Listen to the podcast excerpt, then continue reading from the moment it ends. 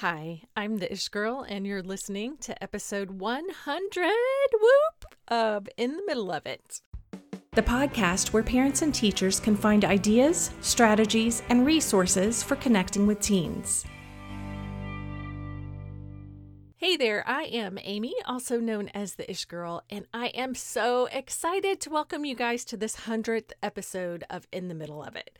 Guys, this is such a huge deal for me because there were days when I didn't know if I would get past episode 10 or 25 or 50. And so I am ecstatic to welcome you if you are a first time visitor with us and to say welcome back to those of you who have been with me all along. I just appreciate you all so very much. So, as you might imagine, this has really been a week of reflection for me and really thinking back on how I got started doing this and all the things that have happened since I got started and the way things have kind of evolved.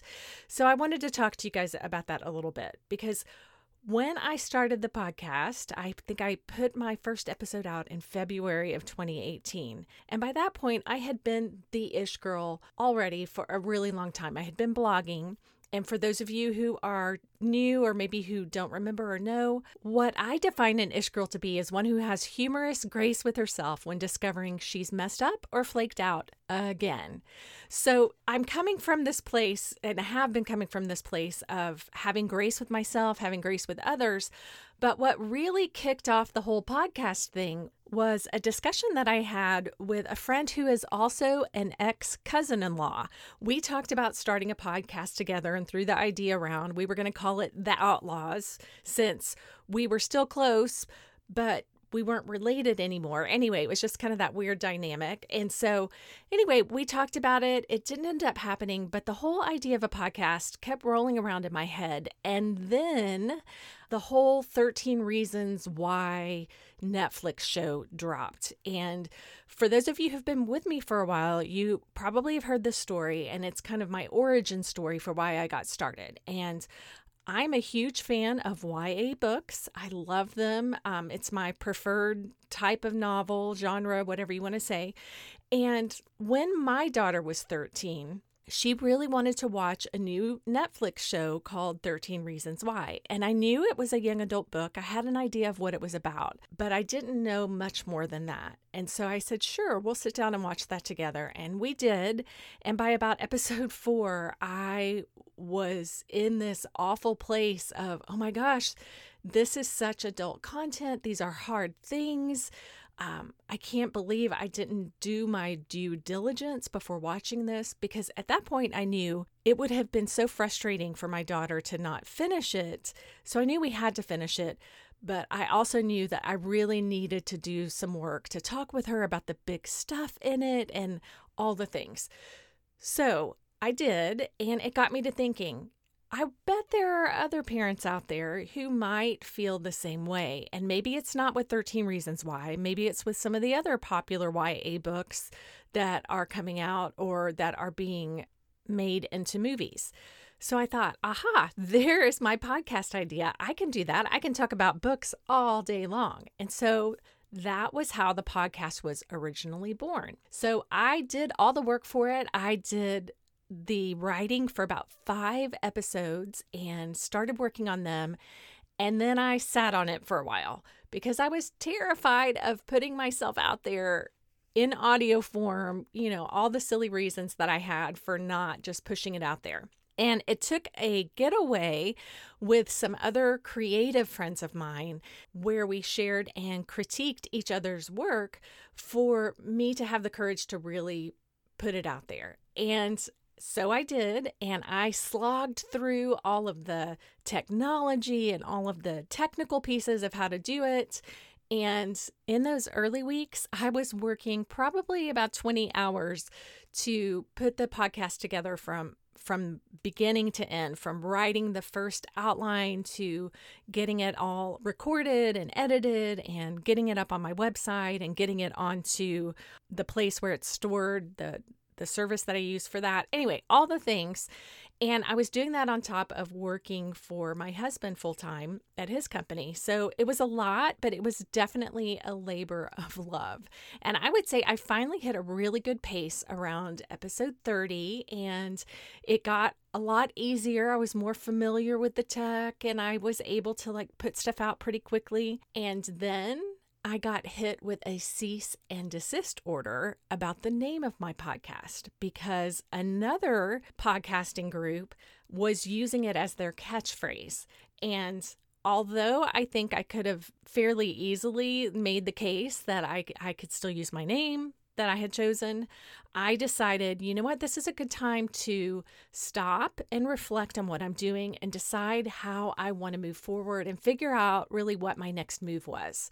So I shut down the podcast for several months and I decided to rebrand because at that point, I knew my message was evolving. It was going beyond um, just talking about books and how to use them to connect with teens. So during that time that I was rebranding and deciding on the direction I was going, that's when I really decided that I wanted to talk to middle school teachers as well. I have a love for middle school students because I was a middle school teacher and I had a fabulous experience teaching eighth grade civics I just knew that I would be able to provide um, encouragement and support and strategies and all the kinds of things that I love talking about to middle school teachers as well as to parents. So, after that rebrand, I came out with the new name in the middle of it. And I really started honing in on some very key areas. And I'm going to talk about three of those today because I feel like everything that I talk about with you guys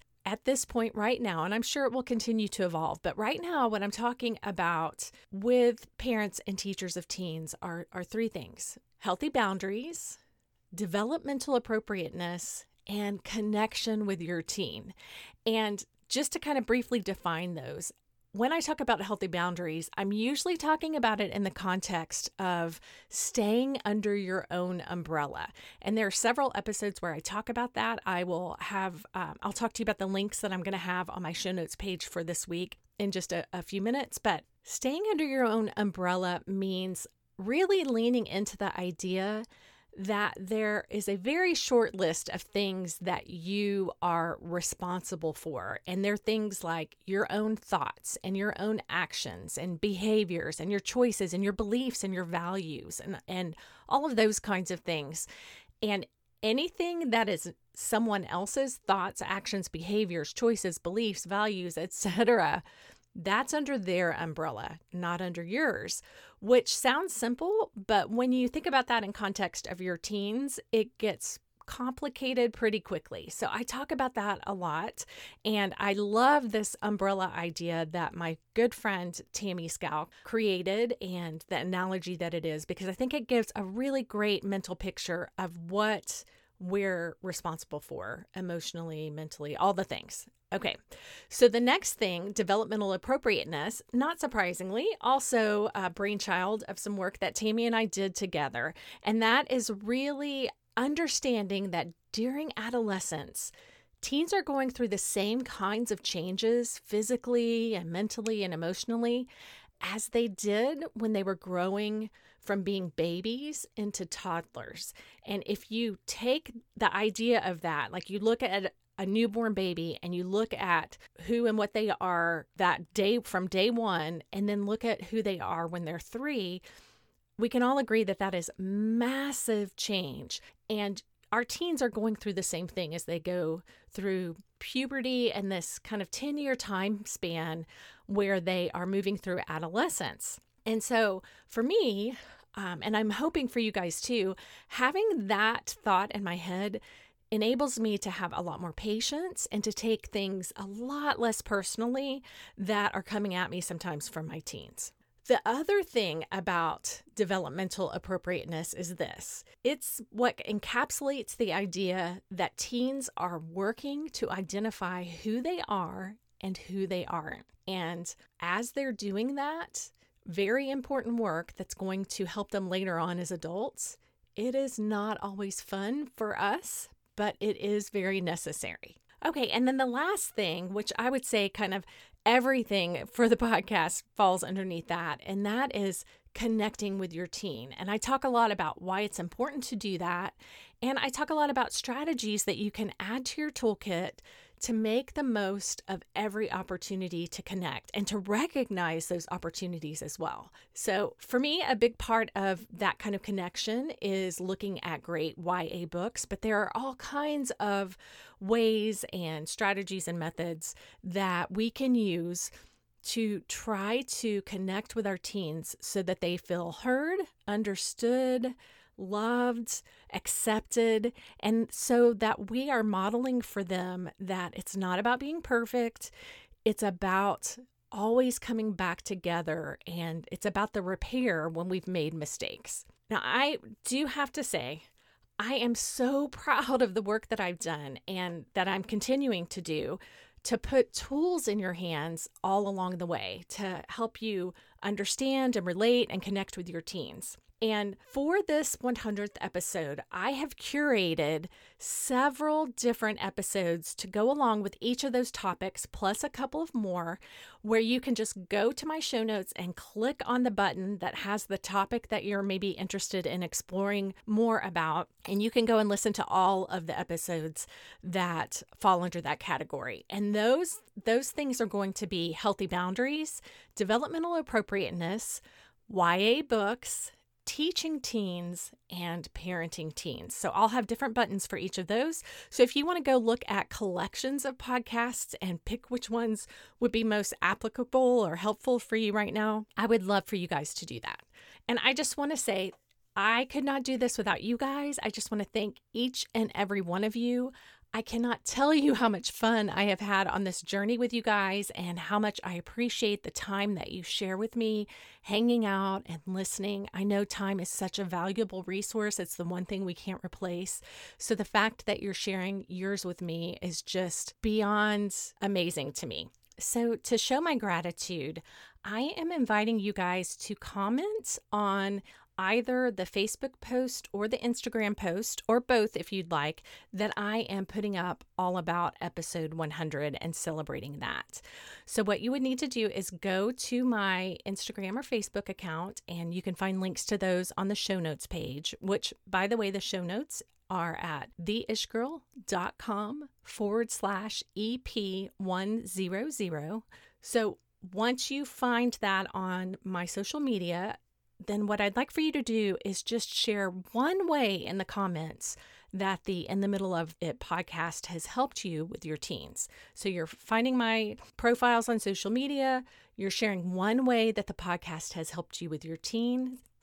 And then what you're going to do is take a screenshot of it and DM me the screenshot of your comments along with your email address.